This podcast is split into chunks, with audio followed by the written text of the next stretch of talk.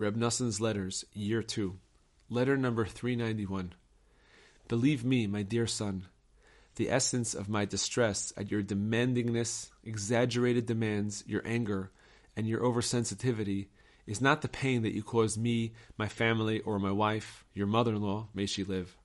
Reb David Tzvi was married to Chana, his stepsister, the daughter of Reb Noson's second wife.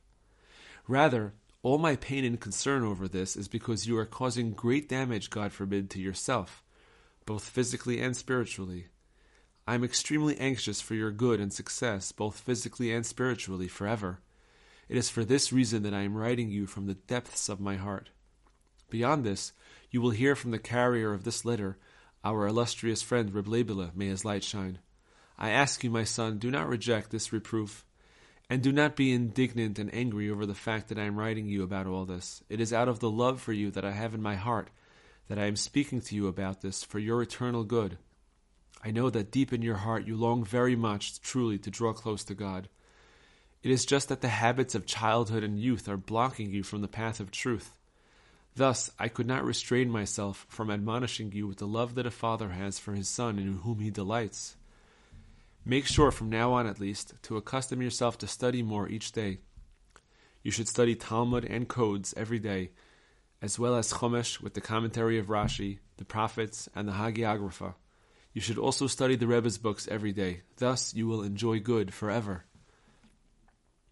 I sent you a letter with the Gentile who was traveling with R.N. May his light shine. Be sure to write me a letter and send it to my son in Tolchin.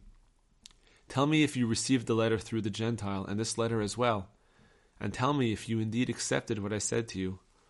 Also, write me about how my wife, may she live, is doing, as well as each one of my children, may they live, individually. What you wrote me in your letter about my sons, may they live, particularly that my son Nachman, may he live, is studying diligently, and that my son Yosef Yona, may he live, is also studying more than before, really uplifted me. So may God lift you up and send a full and speedy recovery to your wife. May she live.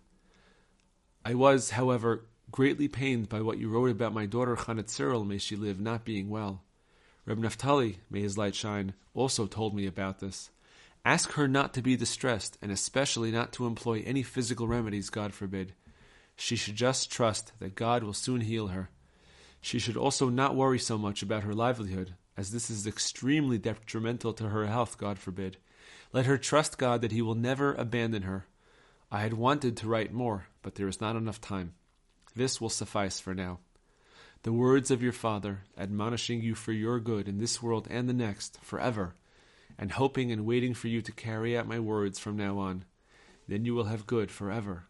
Nasan of Breslov.